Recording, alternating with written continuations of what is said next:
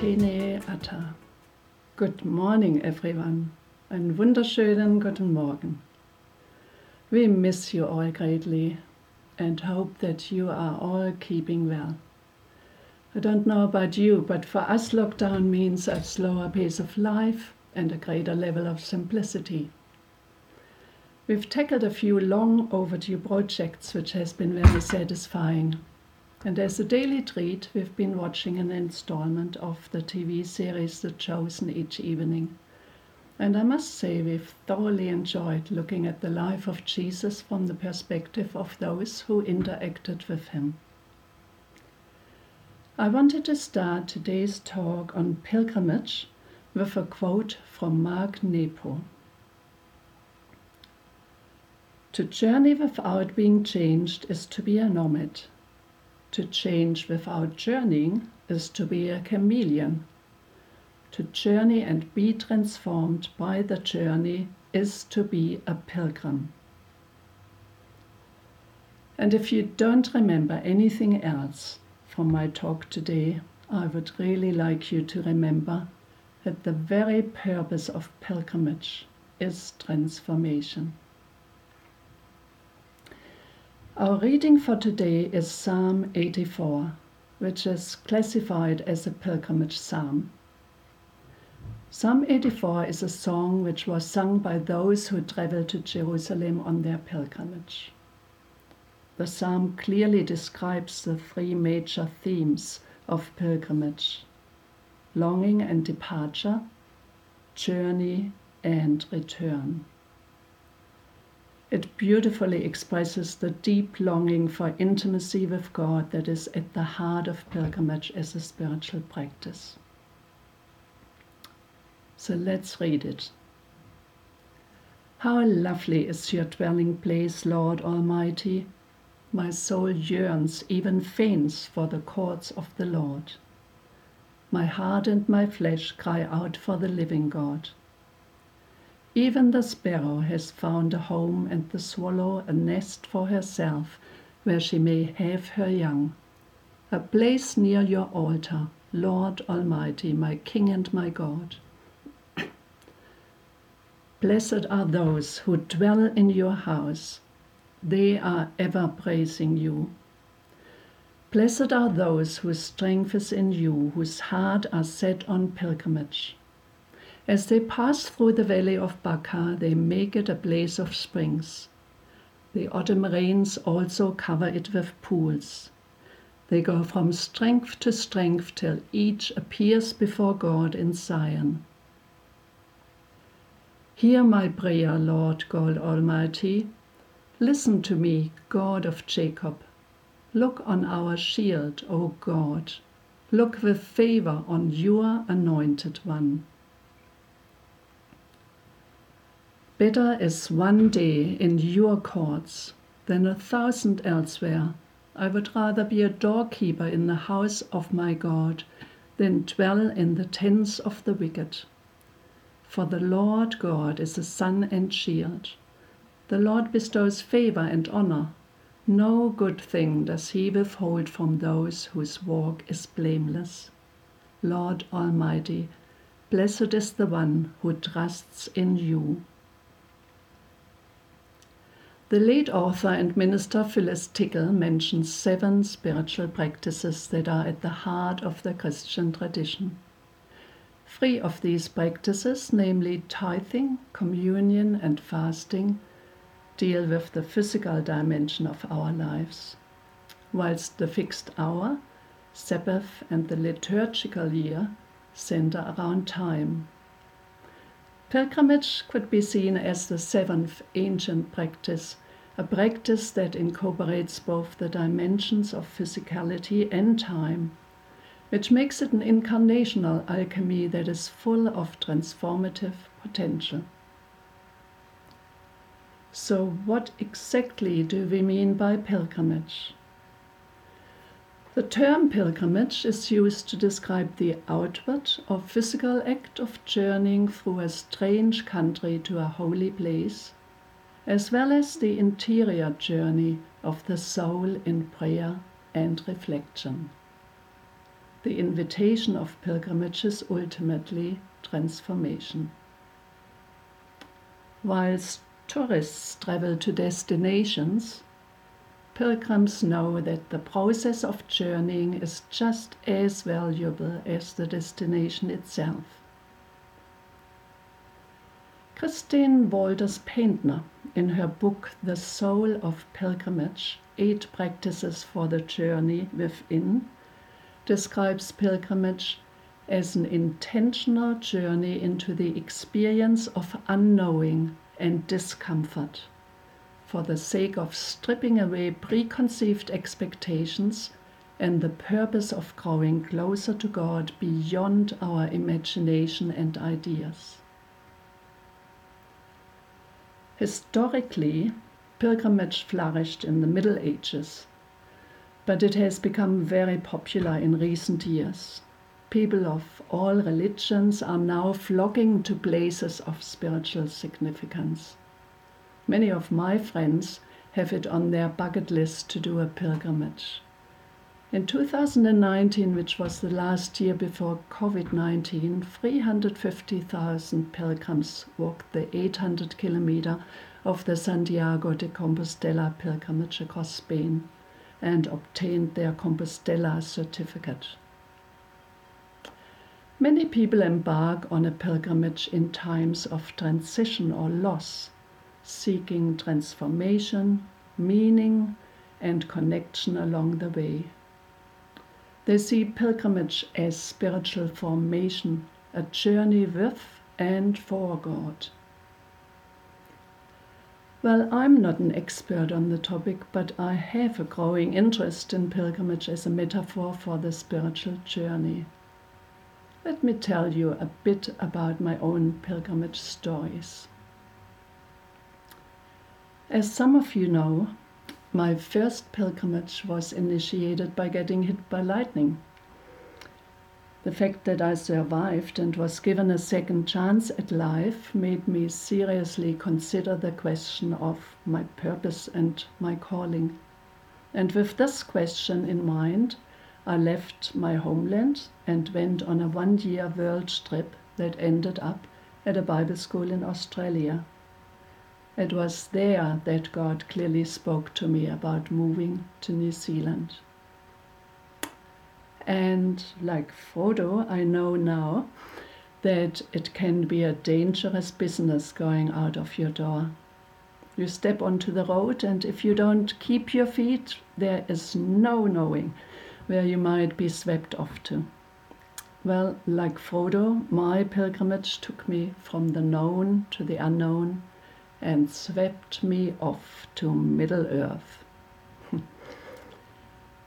my second pilgrimage was done in the comfort of my home in Tiedetu and could be labeled an interior pilgrimage. It was offered online and included seven modules that were taught over seven weeks. The invitation here was to set an intention for this pilgrimage, to slow down and establish regular rhythms of seeking God, asking for inspiration, reflecting on the material that was provided, listening to what's stirring inside, journaling, trusting the process, and sharing my journey with fellow seekers on a Facebook site were all important aspects of this pilgrimage. My third pilgrimage was both a traditional pilgrimage and a threshold pilgrimage.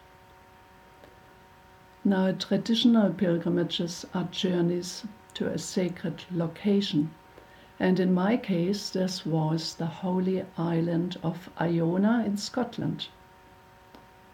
It was also a threshold pilgrimage because it marked the passing of one season of my life to the next and thus invited me to say goodbye to an old chapter of my life or an old way of living and purposefully enter the next season. I had just completed my PhD and set out on this pilgrimage to seek God's guidance for the next steps of my journey. I also wanted to do this pilgrimage on behalf of my husband's health and as a prayer for healing from Parkinson's disease. Well, I must say, this pilgrimage was a truly amazing experience.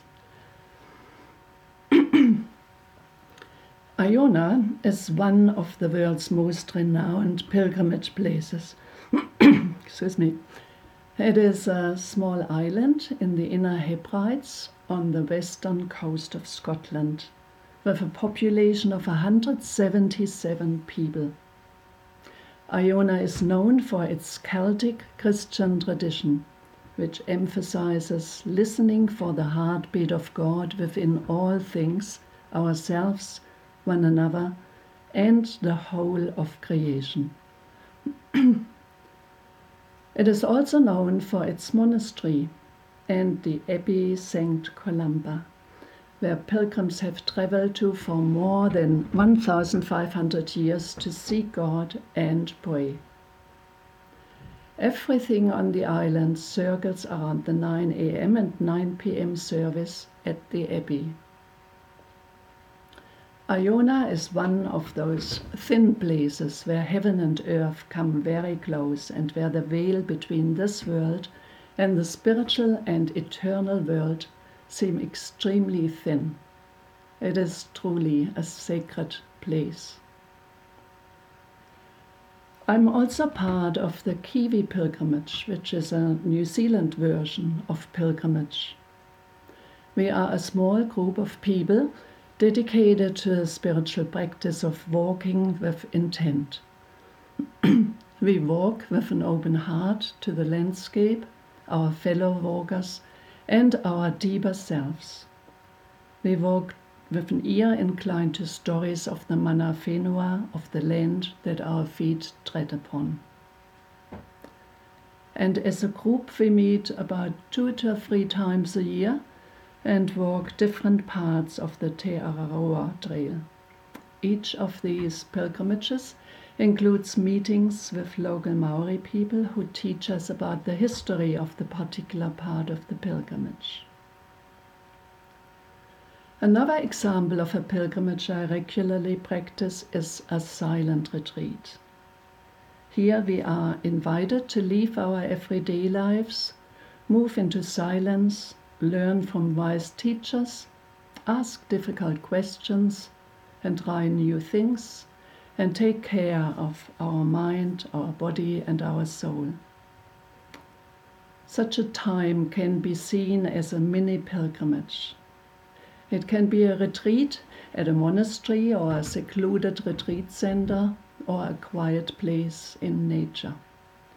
Such pilgrimages are opportunities to go deeper and come face to face with God and our true self, which can be difficult but also must most rewarding.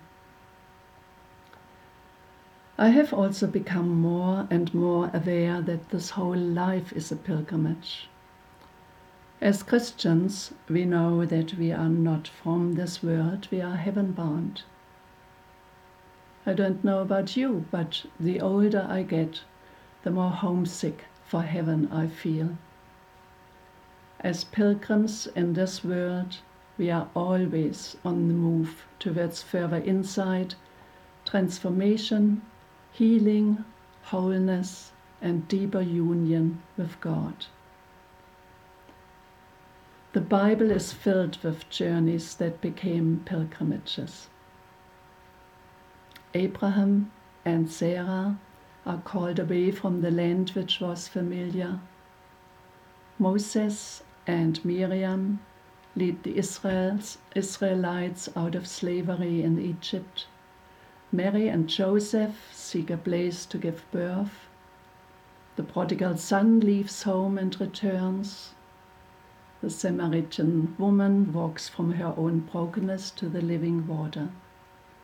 The two disciples on the road to Emmaus are joined by an unexpected guest on their road. All these journeys were movements from one place to another, often to a place that is unfamiliar, foreign, and strange.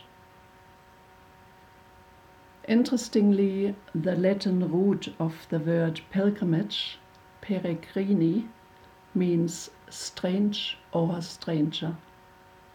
We therefore can say that the journey to become a pilgrim means becoming a stranger in the service of transformation. Christine Valters Paintner writes that a pilgrimage is an intentional journey into this experience and discomfort of unknowing for the sake of stripping away preconceived expectations and transformation and renewal. We grow closer to God beyond our imagination and ideas. The Hebrew Bible instructs all Jews to make three pilgrimages to the temple in Jerusalem each year. In spring for Passover to celebrate the exodus of the Jewish people from Egypt. Then, seven weeks later, Shavuot, which is an agricultural celebration and also celebrates the giving of the Torah, and Sukkot, or Feast of Tabernacles, which celebrates God's provision of food and protection during the 40 years journey into the promised land. Imagine what would happen if we booked into our busy schedules three pilgrimages a year. Neuroscience teaches us that our brain hardwires everything that we repeatedly do. This is how habits and neural pathways are formed. So the stories we tell ourselves over and over and the practices we regularly engage in become our default paths. I'm sure that the transformative impact of going on a pilgrimage three times a year would be amazing. Whilst each pilgrimage has its own character, there are some commonalities in regard to their stages and processes and practices. Firstly, there is the practice of hearing the call and responding. Each pilgrimage begins with a restlessness, a yearning, a deep longing, a stirring in your heart that speaks of your propensity for change, your need for inspiration, for more closeness or intimacy with God and for answers to the questions of your soul. Something is unsettling you, moving you out of the familiar and inviting you on a journey. The first four verses of the pilgrimage psalm speak about that. My soul yearns, even faints, for the courts of the Lord. My heart and my flesh cry out for the living God. The psalmist admires the birds that were able to build their nests in the temple courtyards near the altar of God, and he longs to be as close as them to the sanctuary where God is found. Even the sparrow has found a home and the swallow a nest for herself, where she may have her young, a place near your altar. The longings in our heart will help us to formulate our quest.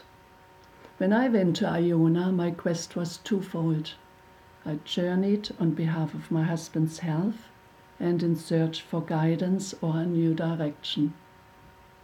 As pilgrims, we journey with intention and are always searching for a response to our request or our quest. The second practice has to do with traveling lightly. Pilgrimage embraces simplicity and invites us to let go and release. We leave behind our many tasks and obligations. This stage often includes bringing the current chapter of our life to an end, tidying up loose ends and or metaphorically or literally bringing our house in order. In my case, I packed away all the articles and the books that I had used for my PhD. Having brought closure to this season freed me to embrace what was ahead. To set on a pilgrimage is to throw down a challenge to everyday life. Pilgrimage, by its very nature, undoes certainty. It rejects the safe and familiar. Sameness can be an enemy of spirituality, and by leaving the familiar, we create an openness within to new possibilities. Traveling lightly might include the letting go of possessions that we don't need anymore, the letting go of commitments that no longer enliven us, the letting go of relationships that drain us of energy, and the letting go of limiting beliefs and ideas. The next step in the pilgrimage is the pilgrimage itself which is the crossing of a threshold towards an intentional awareness of God's presence. And for this practice, we adopt a posture of anticipation. We move away from fixed expectations of how God will meet us, and we develop an openness and posture of curiosity, expectancy, receptivity, and attention towards all that comes our way in response to our quest. this phase is a contemplative phase.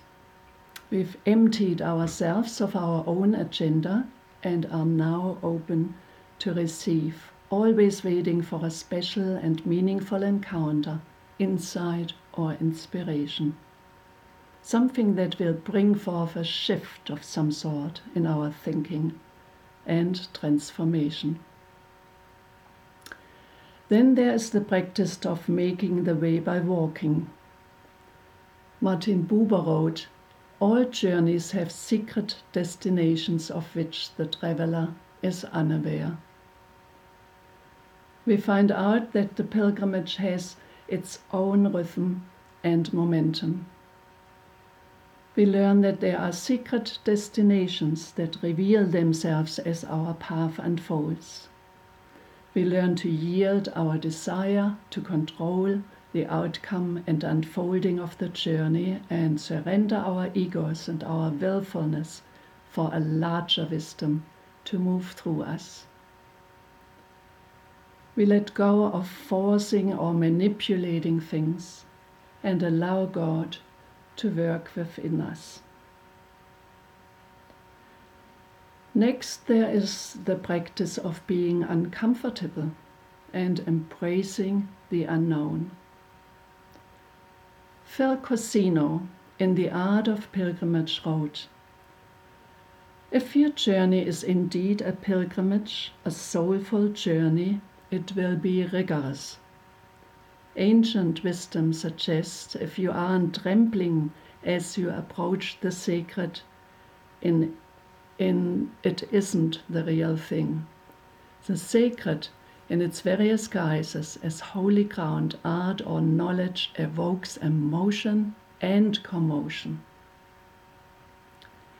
The invitation here is not to run away when things become challenging, complex, or even perplexing but to stay present to the discomfort and to push right into and through the pain. Developing the capacity to endure and remain open to difficult feelings is part of the movement towards spiritual maturity. This might include showing hospitality to our tender places and being present to the uncomfortable parts within that call to you for some welcome. In our psalm, this is expressed in verse 6. As we pass through the valley of Baca, Baca means weeping and sorrow, and the valley of Baca was known as an arid place. The psalm suggests that if our desire is to get closer to God, then our sorrows and our tears will, as we face them, become sources of refreshment and fertility. Our suffering becomes a gift. And then comes the encounter. After all the toil and trouble, after all the sunburn and swelling, after all the anticipation comes sighting, the encounter. This is the climax of the journey, the epiphany, the moment of breakthrough when the answer to your quest appears. When you arrive at this place of your heart's desire, you might feel a sense of quivering, excitement, trembling, and a shift. You have stepped over the threshold into the liminal space and have come into contact with God. Time and place slow down. This is a holy moment to savor. You sink into the lap of the sacred. This moment welcomes and transforms you. You have found your treasure and the answer to your quest. It might be a moment where, like Job, you say, My ears had heard of you, but now my eyes have seen you. On my pilgrimage to Iona, there were several moments like that. One of them happened when I walked past a row of beautiful igloo shaped guest houses, and God clearly spoke to me about building a small retreat place on our property. The other was when five young women asked me every evening for a new installment of my faith story. They showed a particular interest in the spiritual disciplines that I engaged in the way God spoke to me and guided me, and the way psychological healing had come about in my life. I then knew that I needed to use these ideas and write a book. And lastly, there is the practice of integration and return. There is a beautiful English word called boon which describes the blessing or the gift received on a pilgrimage. At the culmination of the journey, the pilgrim returns home, brings back the boon, and integrates this into their life. We return home changed by the journey, bearing treasure. We bring back the gift of transformation and the gift of possibility. We return with a story of our belonging. Our belonging to ourselves, God, and the world. We are the boon that is given to our community. In our psalm, this is a deep knowledge that better is one day in your courts than a thousand elsewhere a resolve that I would rather be a doorkeeper in the house of my God than dwell in the tents of the wicked. An experience of the Lord God being my sun and shield. The Lord having bestowed favor and honor, and a deep knowing upon me that no good thing does he withhold from those whose walk is blameless. May I finish this talk with a blessing for your very own personal pilgrimage and the time ahead of you. Let us pray. I bless your feet and pray that they might carry you forward in this season to new horizons and new possibilities. I bless your hands and pray that they might help you to give form to your very own and unique creative expressions. I bless your heart and pray that you gain courage to not hold back but speak your truth. I bless your lips and pray that you take in that which is most nourishing for your body and soul. I bless your spirit and pray that your intuition, discernment, and inner wisdom help to guide you on your way.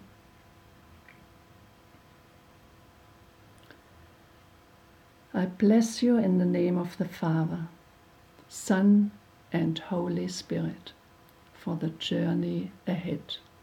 Amen.